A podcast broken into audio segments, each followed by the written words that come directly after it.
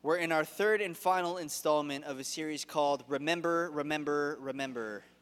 Three things to remember, and this is the last thing. Remember the time. Originally, we had our first message a couple weeks ago. Remember, don't look back. Then we had last week, Remember Me, and now Remember the Time. So we've been learning about being doers of the word and not just hearers only, because James says, if you are just a hearer of the word and not a doer, you're like a person who looks at his natural face in a mirror, goes away, and immediately forgets what kind of man he was. But he who looks into the perfect law of liberty and continues in it is not a forgetful hearer, but a doer of the work, and this one will be blessed in what he does. In other words, actions are easier to recall than thoughts. It's easier to retrace your steps than it is to retrace your thoughts.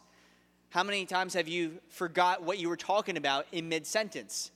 But if you're trying to figure out how to ride a bike, it's not like you immediately forget how to ride a bike. You have muscle memory, and it's often easier to remember actions than thoughts. That being said, we need to put the Word of God into action so that we constantly remember the things that God wants us to remember. And tonight we're learning about the time, the fact that the time is short. So, why don't we pray and we'll begin our study this evening? Lord, we thank you that you are coming soon. We believe that tonight, and we want to be able to remember it, not just on Fridays, not just on Sundays. We want to remember that everywhere we go, that our life is to be lived with purpose because the time is short and time is running out. We want to be well pleasing to you in the little time that we have. So, in the time that we spend in your word, we pray that your Holy Spirit speaks to us and through us. We pray all these things in Jesus' name. Amen. I don't run that often, as you can tell if you see my chicken legs.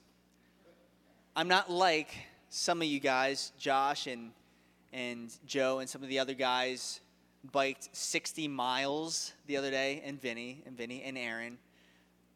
Vinny's like looking at me like, You're not going to give me credit, so I'm esteemed in front of all my peers? Well, clap, clap, Vinny. There you go. 60 miles, that's a lot. I, I would die. I would pass out and die if I did that. When I am running a long distance, the only thing I can think about is when can I stop? When I was in middle school, I was on the basketball team and we did suicides. Hated them. I thought it was pointless. I didn't get it. And you could tell me how it builds up sprinting strength and whatever, but to me, I just wanted to stop. I didn't see the point. I don't need, you know, I don't need strong legs. I just don't. I'm a rock climber anyway. But if we take that in a spiritual sense, I think some of us spiritually feel the same way. Where you're, you're running the Christian race and you're walking in the way that God wants you to, and the only thing you can focus on is when, when can I just take a break? Because you feel exhausted? When can I throw in the towel? And if we're really living the Christian life, there will be times that we will get exhausted. But is that the mentality that God wants us to have? To be in this Christian life and be brought down, weighed down with all the anxieties, all the difficulties, all the sufferings, and to constantly be burdened. And as we walk around in this life, we're just constantly look like we're tired and exhausted. As I said before, some of you doing vacation Bible school this week, you're exhausted right now. I am too. But is that how we are to, to live our Christian life? Just being exhausted. And I don't mean just physically, I mean spiritually exhausted. I don't believe so. And as we read today, I believe that God wants us not just to be tired, right? But God wants us to be excited because time is short. Because the stopwatch is about to stop, because time is almost up, because Jesus is coming soon, he wants us to look forward to that day. He wants us to be excited about his, his soon return to this earth. So, that being said, the book of Second Peter was written to those that are about to fall away, to those that are about to lose heart. And so these two epistles, these two letters that Peter himself, the apostle, writes, he writes it to Christians, and First Peter talks all, all about how you have a living hope. And Second Peter is written for the person who's about to walk away from the faith. And if anyone knows about that, it's Peter.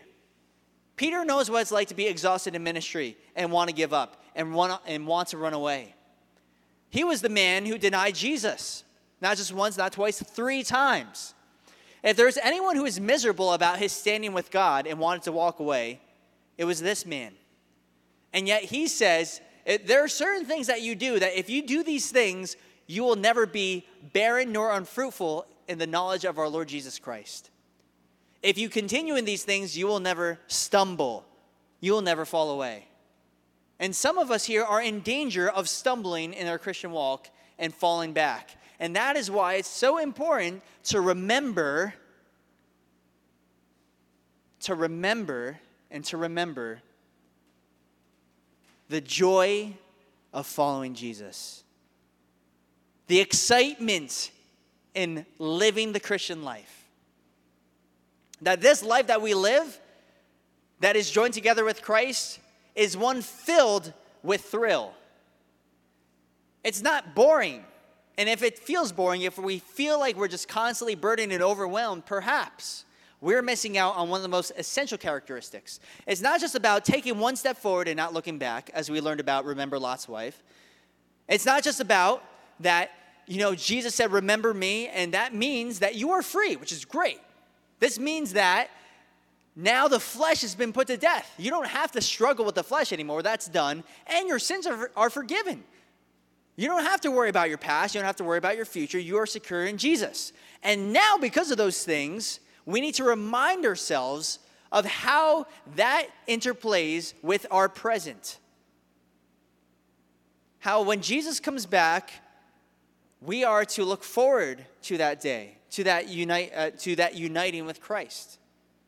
And so, Peter is encouraging the church by saying in verse 1 Beloved, I now write to you this second epistle, in both of which I stir up your pure minds by way of reminder, that you may be mindful of the words which were spoken before by the holy prophets, and of the commandments of us, the apostles of the, of the Lord and Savior. So, what he says here is, I want to stir up your pure minds. He doesn't say stir up your filthy minds, he says your pure minds. I want to stir it up. And the Greek word here is talking about agitate. Think about waves, how they're agitated. And, and he wants to take your mind and agitate it, stir it up. To what? To the words that were spoken before by the holy prophets and of the commandment of us. Now, why is it important to stir up our minds? It's because so often we're distracted. Even if we're, we're completely right before God, it can be so easy to forget who we are. It's kind of like when you're, you're like talking to your friend and your friend suddenly gets a text message, pulls out his phone, and now he's answering, uh huh, yep, yep, all right, yeah, I understand what you're saying. You need to, when he puts down his phone and says, What were we talking about? you stir up his mind again. It doesn't mean he doesn't love you, doesn't mean he doesn't care about you, it just means he was distracted.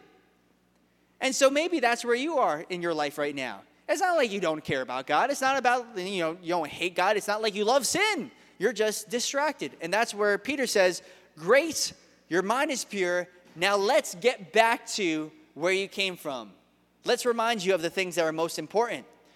Now, listen, it's very important that our mind is pure because the pure, the purer your mind is, the easier it is to stir up on eternal things.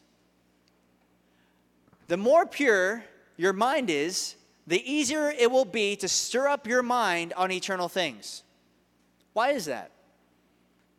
Well, very basically and practically, that's because you're not weighed down with other junk. I mean, we can all think of those times that we've tried to worship, tried to enter into God's throne room, tried to pray, and what does Satan throw into our minds? All the guilt, all the sin, all the, all the junk that we've been filling ourselves with. And it's in that moment that we're weighed down because our minds aren't pure. So think of it like this your mind is to be filled with nothing but the things that glorify Jesus. And when it is, Even if you're distracted temporarily for a little bit, you get a text message, you have a person interrupt you, you have a trial, you have suffering, you have a tribulation. It doesn't matter what interrupts your fellowship, you still have fellowship. But if your mind is impure, then it can be very hard to stir it up to eternal things. Because the only thing you're filling your mind with is junk. Hebrews 10 22 says, Let us draw near with a true heart in full assurance of faith, having our hearts sprinkled from an evil conscience and our bodies washed with pure water. Romans 8 says that if you're walking by the flesh, your mind will be on the things of the flesh. If your mind's on the spirit, or if you're in the spirit, your mind is going to be on the things of the spirit. And the things of the spirit is life and peace. So we're to be mindful of certain things, to remember certain things. What are those things? It is, as we see in that second verse, it is the words that were spoken before by the holy prophets and of the commandment of us. It's the word of God. And as kind of like a side note, textual side note, this is kind of affirmation that the New Testament too is the word of God because that's what he's talking about. Not just the Old Testament, but the commandments that we were given. This is the stuff to be thinking about. Isaiah chapter 26, verse 3, we've talked about a lot, but it says, You will keep him in perfect peace whose mind is stayed on you because he trusts in you. Psalm 119, verse 147 says that I rise before the dawning of the morning and cry for help. I hope in your word. My eyes are awake through the night watches that I may meditate on your word. Whether it's morning, whether it's evening, there's one thing I'm thinking about it's the word of God. And I have to wonder how much do we needlessly panic, suffer, all because we forget God's word. When I was little, I had a lot of nightmares, a lot of them, unfortunately.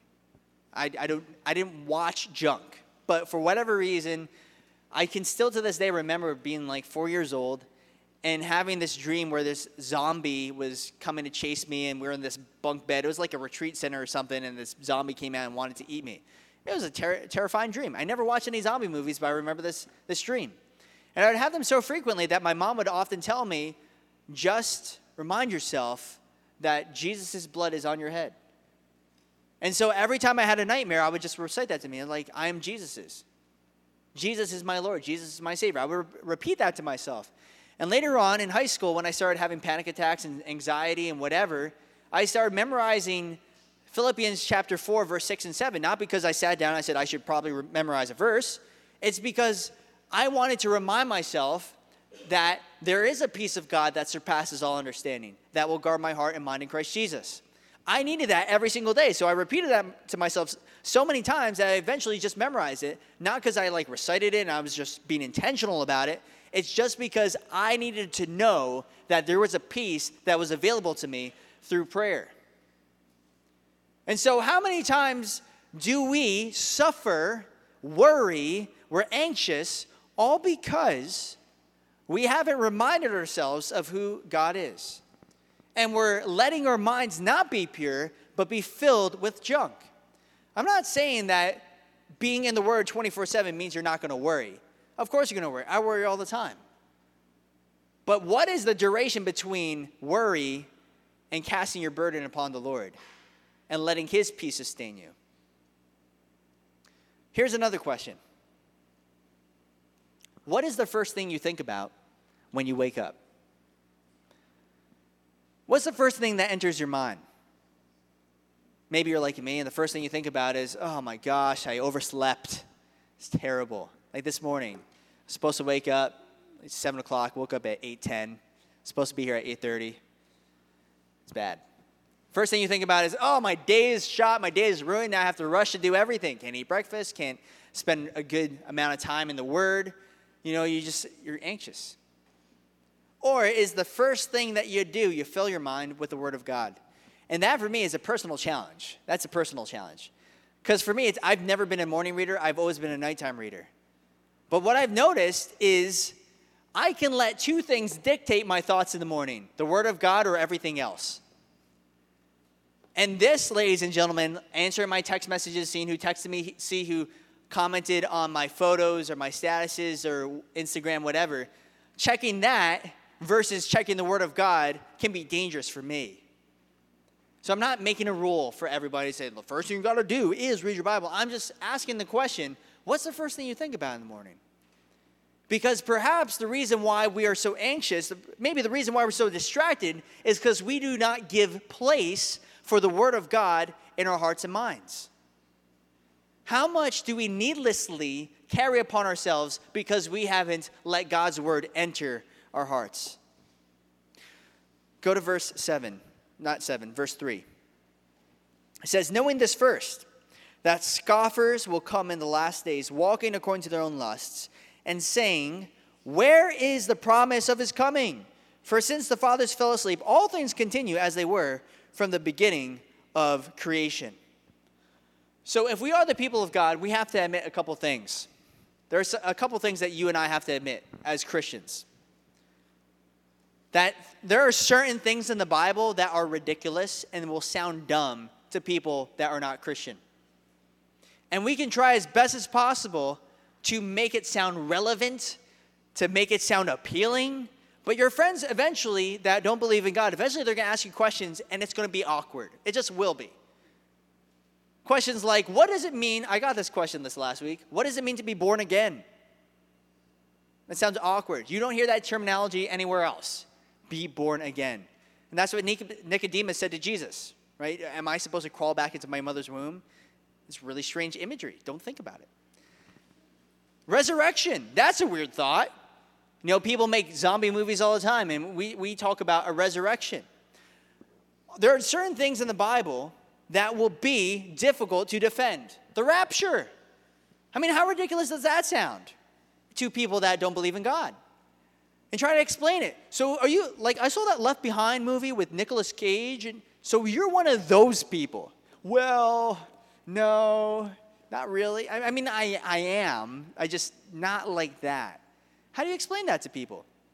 So explain to me in your own words what the rapture is. Well, very simply and logically, what's going to happen is our God that we believe in, that we can't see right now, is going to appear out of the sky. And as he comes back, we will be floating in the air and we'll be caught up together with him and be with him for eternity. And the rest of the earth is burned. And then we come back, and then everything's good again. What do you think about that? It's gonna sound hard to believe.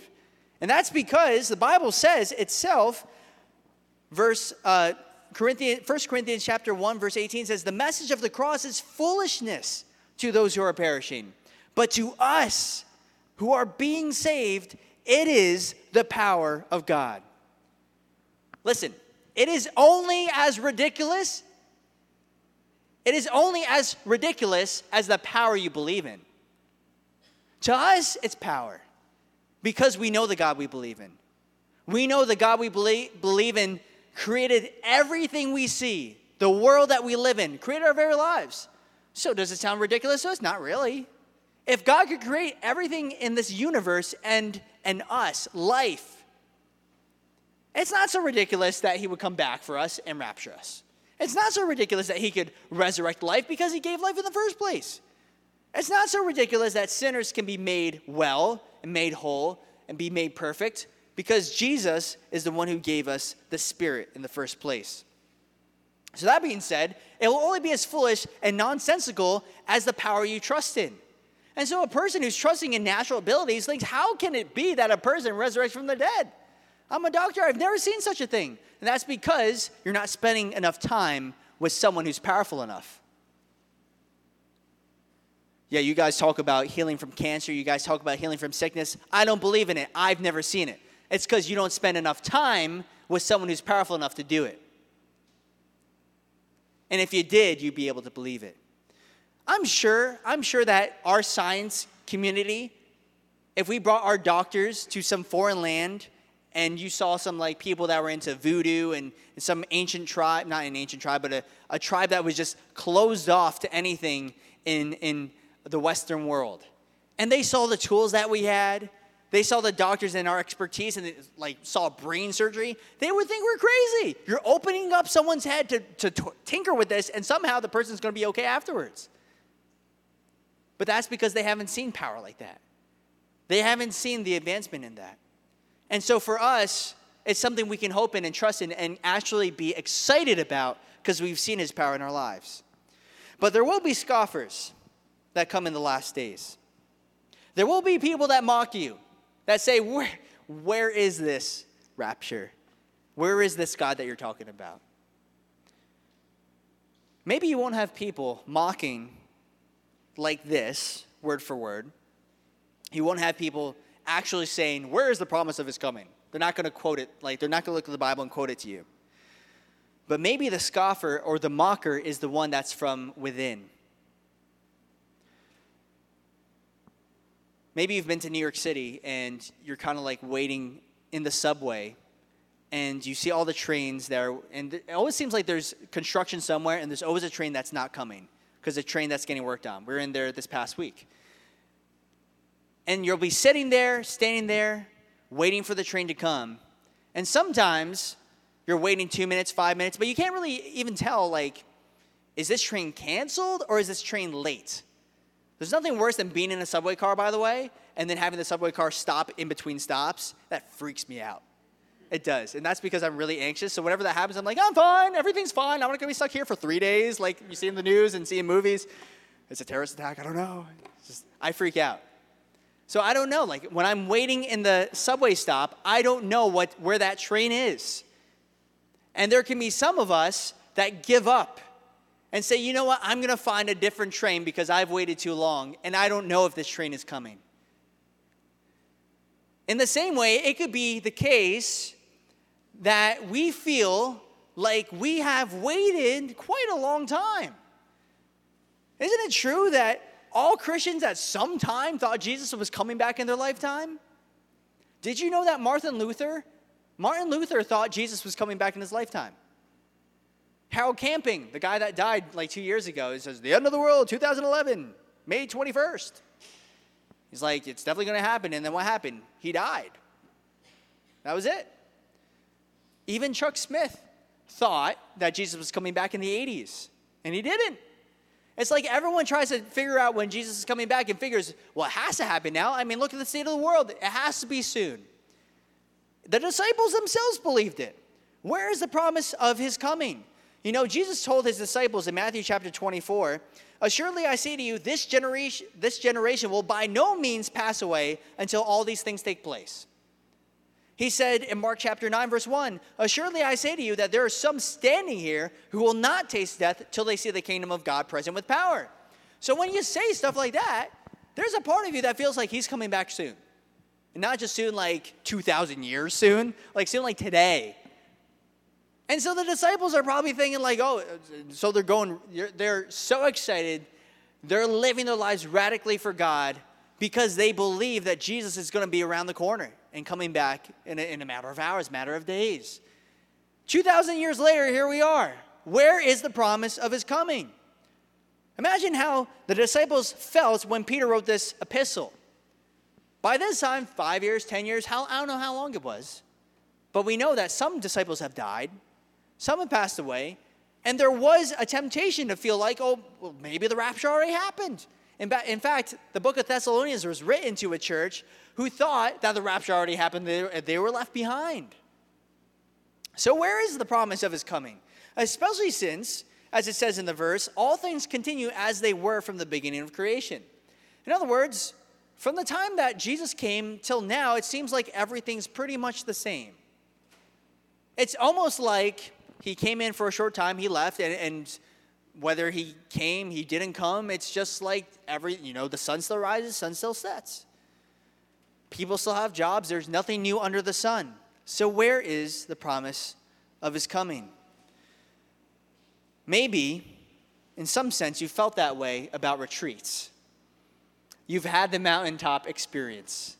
You went up the mountain and came down yes, I'm so close to God, and then you come, you like fall back into sin.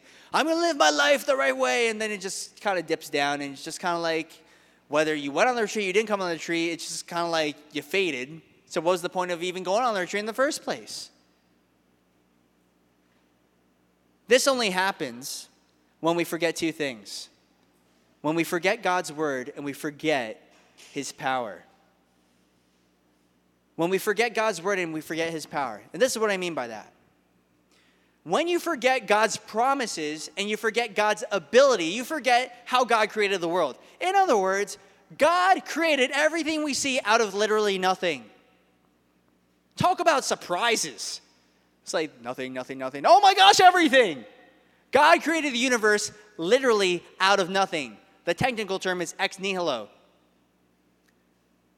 Don't you think it's possible that God could kind of show up and surprise everybody? And not just in his return to the earth. Don't you think that he can do the same thing in your spiritual life? Maybe you've been seeking, you've been praying, you've been waiting. You've been looking for God's comfort, God's peace, and you've been looking for God to do something radical in your life, and it doesn't seem like anything's happening. But don't you think that God can make something out of nothing? And God can appear in your life just as, as suddenly as he will when he returns to the earth. Like a thief in the night, the Bible says. Did you actually know that it's possible for lightning to strike when there's not a cloud in the sky? Lightning can literally strike, as they say, out of the blue. And it can actually travel up to 25 miles away. In the same way, Jesus can return as suddenly and unexpectedly as a lightning bolt does in the daytime. I heard, I was, I'm, I'm, i listen to a lot of pastors that I'm kind of like, I don't know about their theology. And so I just, I think it's fun. I don't know why I do it. I think it's, it's kind of like you guys have soap operas, you like following celebrities. I follow celebrity pastors. It's just, I mean, I don't know. It's bad. It's probably bad. But there was one pastor who had like an Instagram quote. They all have like really terrible graphic abilities. And so they write things with like, you know, leaves around them. And you've seen the font. It's like everything's like shining. Like it has to be shining in order, in order for it to be holy. And their websites are shining, sparkling, everything. And so this one quote says, God only shows up where, where he is expected. And everyone's like, Amen. It's like 2,000 likes or something. God only shows up where he's expected. And so it says, expectation determines experience. And everyone says, Amen. Amen. Hallelujah. Can I get an amen with that? Your expectation must determine your experience. And I was like, Yeah. Is that true? Your expectation determines your experience. God only shows up where he's expected. Hey, how about when you had Jacob who's leaving after he has that fight with Esau, and then he lays down, takes a nap, and they said, Wow, surely God was in this place and I didn't know it. Oh, wait, that was unexpected. How about when Jesus comes back like a thief in the night? That's a little unexpected, too. You don't need to expect things for God to, to move powerfully in your life. How about Paul on the way to Damascus? And then Jesus appears to him, knocks him off his donkey. You think he expected it? It's like, at this, in, in five minutes, I'm to violently fire backwards off my donkey and see Jesus. I'm to time it right so it looks like I'm expecting him because I'm not to experience it unless I expect Jesus coming. It's not true. God can instantaneously perform the miraculous. He turned the water into wine. He didn't need five minutes. So like, give me 10 seconds to microwave the wine or the water and it's to turn into wine. He didn't need days to heal the lepers. He didn't need minutes to feed the 5,000. God can instantaneously perform the miraculous. So, this is what we need to know that time nor conditions are factors against God. Neither time nor conditions are a factor against God. And so some of us look at prophecies in the Bible like, well, this still has to be fulfilled, and then this one has to be fulfilled, otherwise Jesus can't come back yet. He can do whatever he wants. He's God. By the way, he does not need you to tell him when he's supposed to come back. It's the same way in our lives. And maybe you've been to that church experience, you've, you've showed up to church not expecting God to move in your life, and yet He does. I mean, that's how God spoke to me in the first place. It's like I, I was not even looking for God to convict me, and He does. With a lightning bolt straight to my heart. Like Peter on the day of Pentecost preaches to all these Jewish people, and the Bible says in Acts chapter 4 that they were cut to the heart because they realized that Peter was speaking as a mouthpiece of God directly to them. And so, this is what I would say to you too that if God is speaking to you today, to start looking forward to his return and stop looking back towards this place of sin, maybe you should start to listen. Look at verse 5.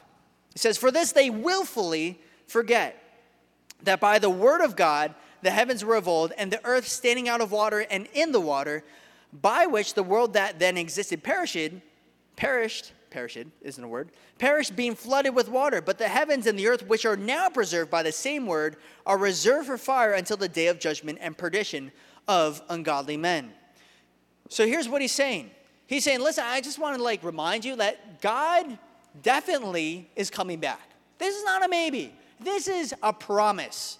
Just like God came back in the beginning to flood the entire earth in judgment, He's going to punish sin. He has punished sin in the past, He will punish sin in the future. He does not just sit back and say, well, evil is evil and I'm just going to let it be. God came down and judged when Noah was around with a flood, and he will judge by fire in the future. And so some people willfully forget, the Bible says. In other words, some people want to drown away their worries and to live without accountability. They want to say, you know what, man, I just, I, the whole stuff about God, the Bible, I just, it's too much. I don't want to think about it. I'm just going to live my life. And in time, I might pray the sinner's prayer again. I might say I'm sorry and whatever. I'll move on with my life. And we may have forgotten, but God has not forgotten our sins. The Bible says that your sin will find you out. And if there's ever hidden sin that we have deep inside of us, we can't just forget it. We can't willfully forget. There'll be sometimes you're convicted in messages and you're like, I know I have to confess this. I know I have to talk about this. I just, I'm not going to think about it. I'm going to forget. If anything, if anything, when we forget those things, we're missing out on what the Holy Spirit is doing to us, which is drawing him, drawing us back to Himself. God convicts us because He loves us, not because He wants to judge us. And if you are found out, you need to know that that, that is God's mercy, not His judgment. God's judgment equals you burning, and He's not striking us with thunderbolts. I heard a great analogy this past weekend. I was at a different church, and they were talking about how Elijah was on the Battle of Mount Carmel, and Elijah was calling down fire from heaven. And he did, and it consumed the sacrifice. And later on in, in the book of Luke, the disciples are walking with Jesus and they say, Jesus, you want us to call down fire from heaven to consume these wicked people? And Jesus says, No, you don't know what you're talking about. You don't know what spirit you're from. Because God didn't come to condemn the world, He came to save it. And so, back with Elijah, the picture was not that God is, is bringing down fire as a picture of judgment to consume evil people. Jesus was a sacrifice, and God's judgment and his wrath was the fire. And so his wrath was upon Jesus, and now Jesus is the sacrifice. It's not about God judging the world yet, it's about all of us coming to the repentance. Coming to the end of ourselves and saying we can't do on our own. And recognizing that God has died for us, that he has died for each and every one of our sins. So if we do have deep and dark sin inside of us, we have to bring it to the light. We have to confess our sins and know that He is able and just to forgive us of all our sins. In the Bible, you see a common theme. Whenever there's wicked nations, even terribly wicked nations, even nations that killed their children, sacrificed their children in fire, God was merciful and did not judge them Im- immediately We've talked about this before, but Nineveh, the capital of the Assyrians, a wicked, wicked city, one of the most wicked civilizations that's ever lived on the planet. God had mercy on them by sending Jonah to preach to them, and they all repented, and they were not judged. The similar theme here is in verse 8. It says, But beloved, do not forget this one thing that with the Lord, one day is as a thousand years, and a thousand years as one day. The Lord is not slack concerning his promise, as some count slackness, but is long suffering, long suffering toward us, not willing that any should perish, but that all should come to repentance. God is long suffering toward us.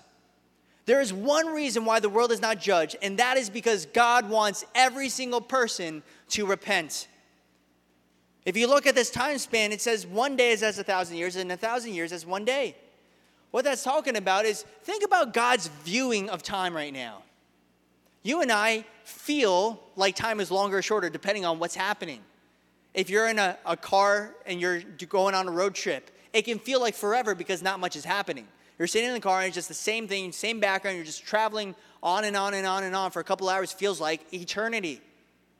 But when so many things are happening, exciting things are happening, it feels like time's very short. And God's experience of the world, think about this God knows everything that happens in the world simultaneously. So every single thing, us meeting here, youth groups meeting around the world, around different churches on Friday nights, people waking up in the morning in different countries, God sees all of that at the same time. And so for God, time feels very differently. And that with the Lord, one day is a thousand years, and a thousand years as one day. So he's been around for a really, really long time. So what is a thousand years? It's like a day to him. But at the same time, one day is very long to him. I mean, think of all the stuff that happens in one day. But here's what you need to know your sin may find you out, but God's grace is seeking you out too.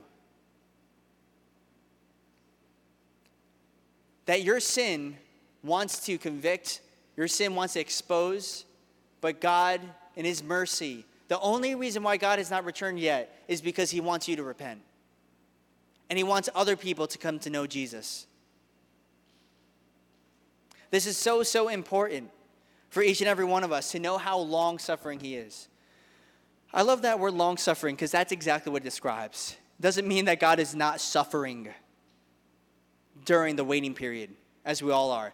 The Bible says that creation itself is groaning.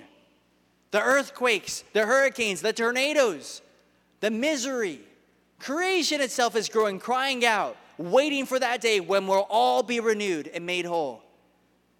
People are stricken with cancer, disease, illness, all kinds of things in this world. We're all groaning, waiting for this return. What's the what's the, the, the, delay? Why hasn't he come back yet? It's because he loves even wicked people.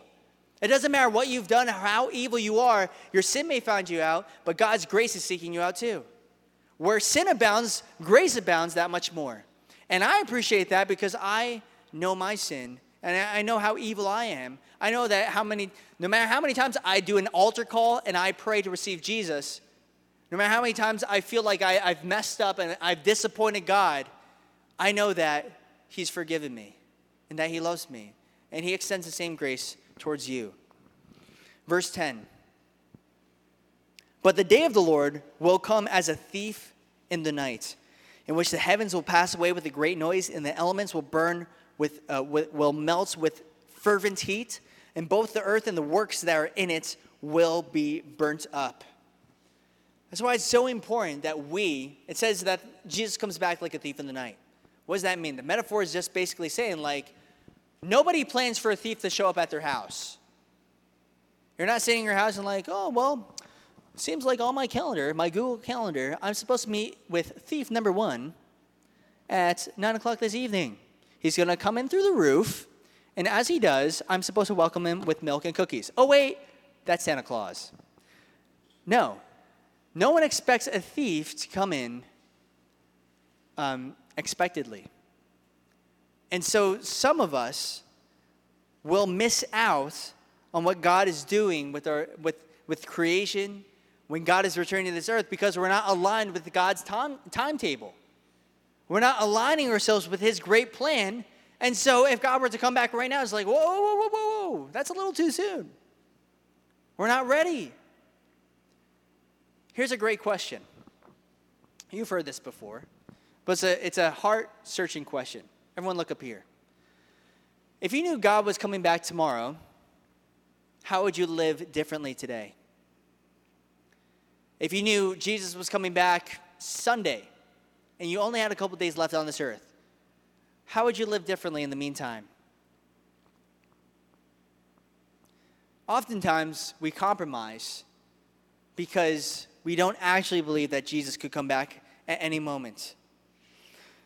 But when he does, the, the earth, the works that are in it, will be burnt up. And so we can't forget the reason why, place, why we are placed on this earth. We can't forget our mission. Our mission is to share this good news with other people around us, the people who have not yet received that forgiveness. Because this world is going to go through a refining fire, and the works that are in it and the earth that, that's here will be burnt up. And so you have to ask yourself if the only things that last are God and souls, where are you storing up your treasure? treasure? And what is your treasure?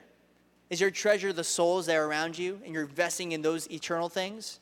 Or are you investing in things that are going to rot? A lot of people believe that this earth is going to last longer than they do. And so you build monuments, you know, you, you have a little plaque, you have a tombstone, because you figure this earth is going to outlive you, but it's not true. Your soul will outlive the earth. And so what you do matters for eternity. Let's finish up in verse 11.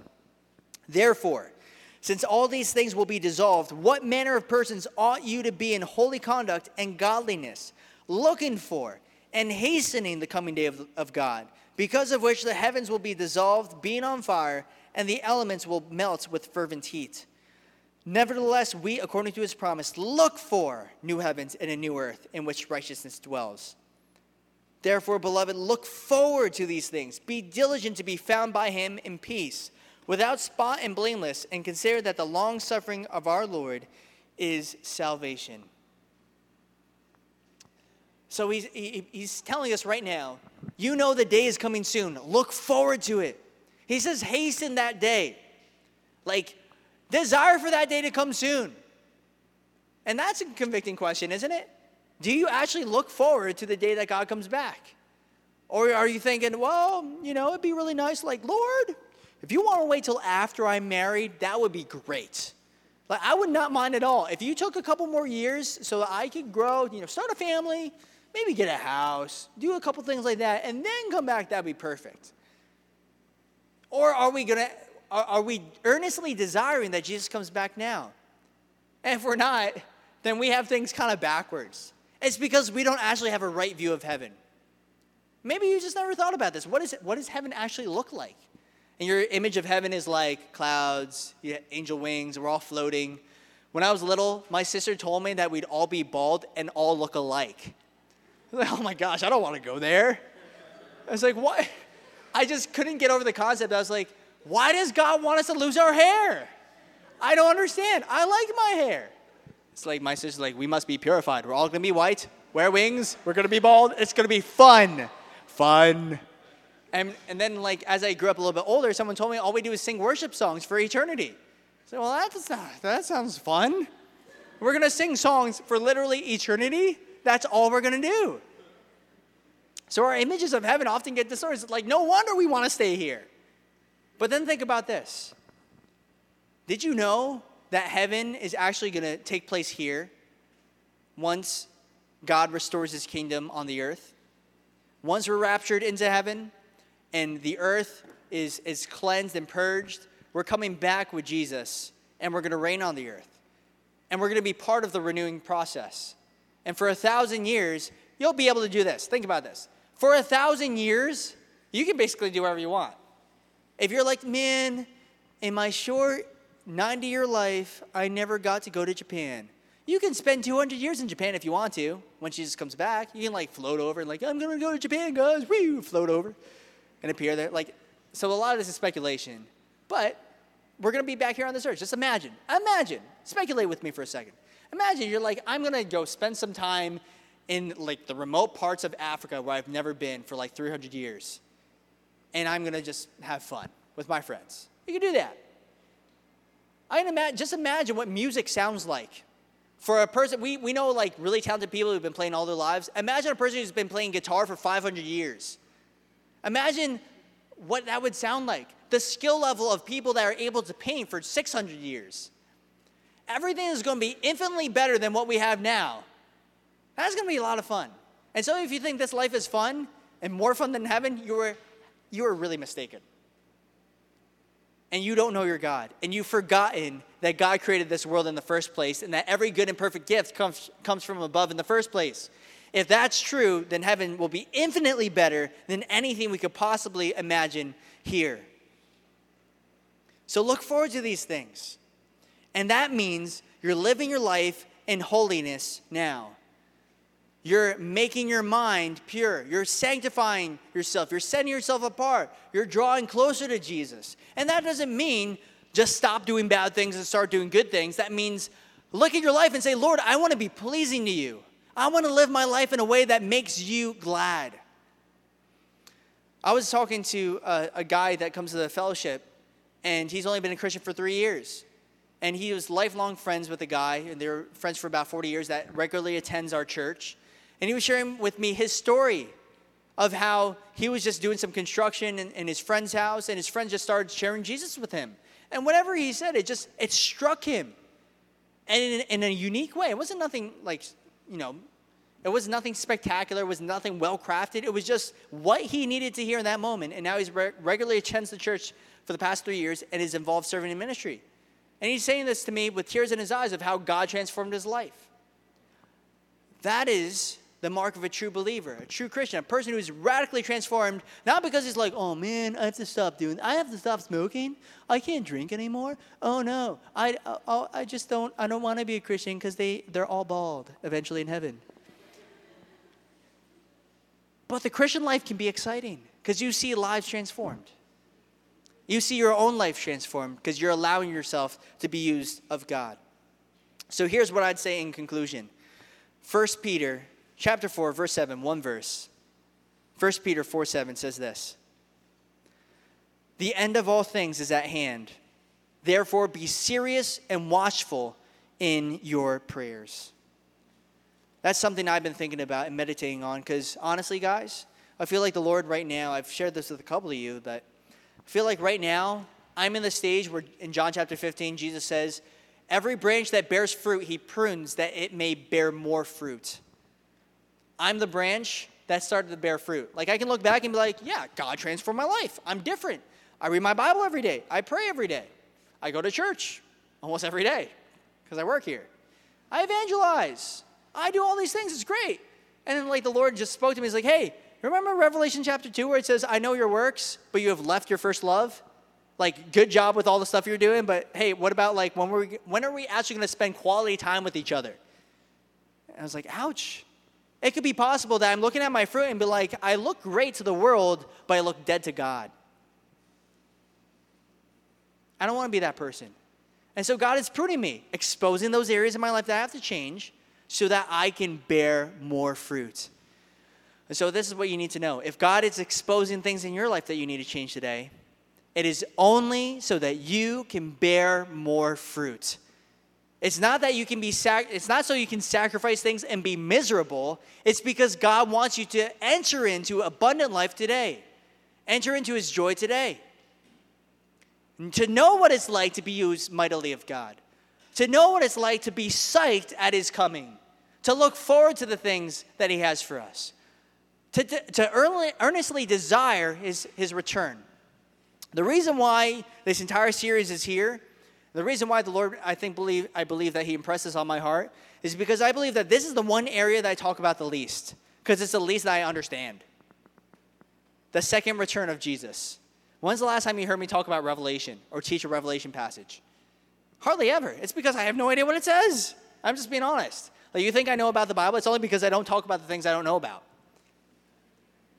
But the danger of that is it'll often cause us to be deficient in certain areas. If we only eat meat and the best of foods, we'll miss out on our vegetables and we'll be in danger. And perhaps the part that we're missing as a church, as a youth group right now, is being excited about the Christian life and to see the joy in it.